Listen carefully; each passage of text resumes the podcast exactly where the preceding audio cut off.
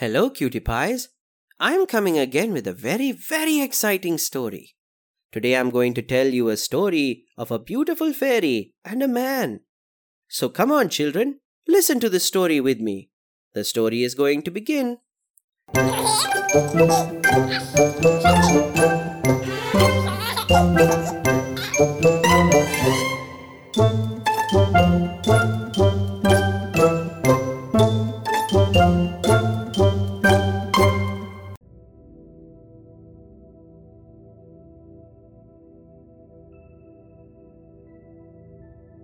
In the morning of life came a good fairy with her basket and said, Here are gifts.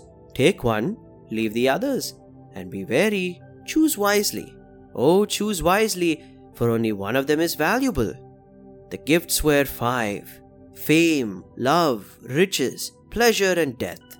The youth said eagerly, There is no need to consider, and he chose pleasure. He went out into the world and sought out the pleasures that youth delights in but each in its turn was short lived and disappointing, vain and empty, and each departing mocked him. In the end, he said, These years I have wasted. If I could but choose again, I would choose wisely. The fairy appeared and said, Four of the gifts remain.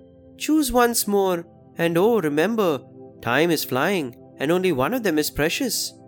The man considered long, then chose love, and did not mark the tears that rose in the fairy's eyes. After many, many years, the man sat by a coffin in an empty home, and he communed with himself, saying, One by one, they have gone away and left me, and now she lies here, the dearest and the last. Desolation after desolation has swept over me. For each hour of happiness, the treacherous trader, love, has sold me. I have paid a thousand hours of grief. Out of my heart of hearts, I curse him it was the fairy speaking. Choose again. The years have taught you wisdom. Surely it must be so. Three gifts remain. Only one of them has any worth. Remember it and choose wisely. The man reflected long, then chose fame, and the fairy, sighing, went her way. Years went by, and she came again and stood behind the man where he sat solitarily in the fading day, thinking, and she knew his thought my name filled the world, and its praises were on every tongue, and it seemed well with me for a little while. How little a while it was!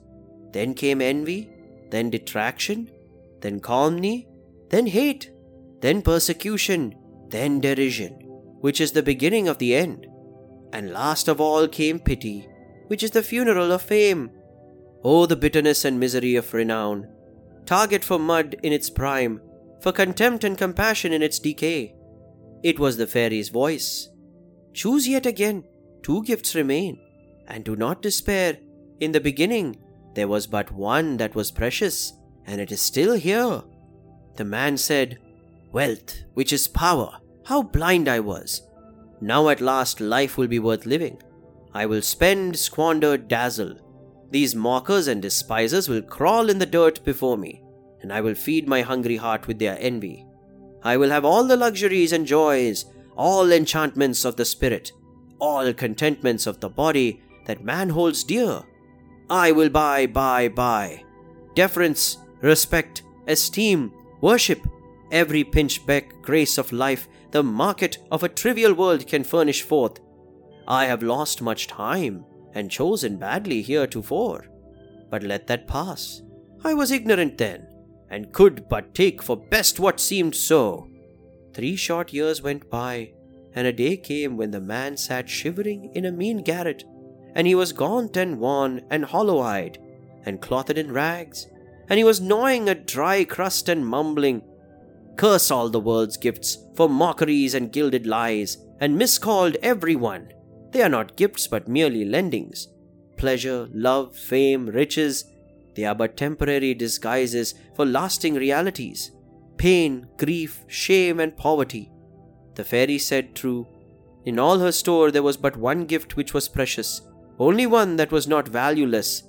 How poor and cheap and mean I know those others now to be, compared to that one inestimable one, that dear and sweet and kindly one, that steeps in dreamless and enduring sleep, the pain that persecute the body, and the shame and grief that eats the mind and heart. Bring it, I am weary, I would rest. The fairy came bringing again four of the gifts, but death was wanting. She said, I gave it to a mother's pet, a little child. It was ignorant, but trusted me, asking me to choose for it. You did not ask me to choose. Oh, miserable me, what is left for me? What not even you have deserved? A wanton insult of old age. Finally, the story ends. Thank you, little ones, for listening to the story. Hey, children, if you want to listen to more exciting stories, then don't forget to follow our podcast. We'll come back again with a very enjoyable story. Till then, goodbye, kids.